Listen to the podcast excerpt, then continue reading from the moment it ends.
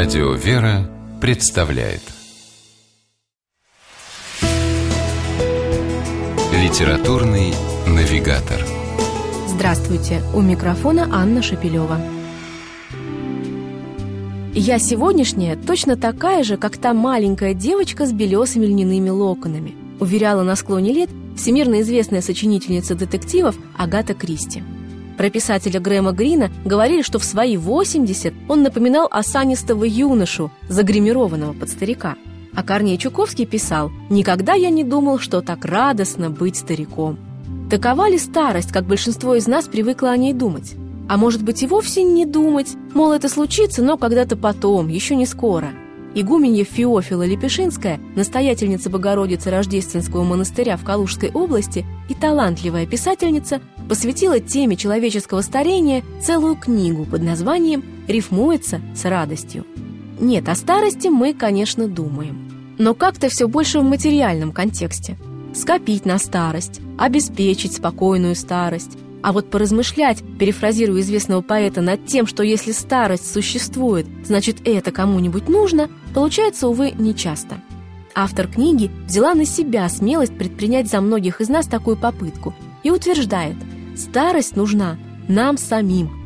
Игуменья Феофила Лепешинская предлагает читателю посмотреть на старость не только как на увядание, но и как на один из самых глубоких периодов жизни, который действительно рифмуется с радостью – Время покоя и созерцания, когда можно пристальнее вглядеться в мир вокруг, а главное – вглубь самого себя.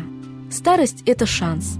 Шанс переосмыслить жизнь и провести работу над ошибками. Ведь душа не стареет, и если Господь дает нам возможность дожить до этих лет, значит, Он ждет от нас того, о чем в суетливом беге молодости мы часто забываем – веры, молитвы, покаяния, уверена писательница.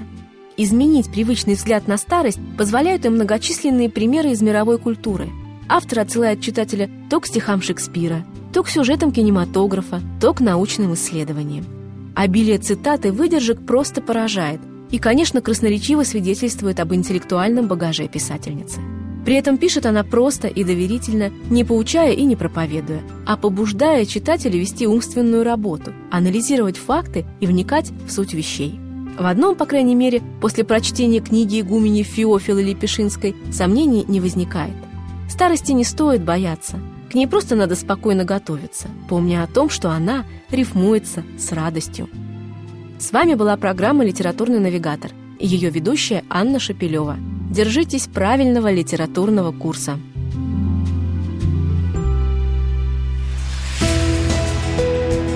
Литературный навигатор.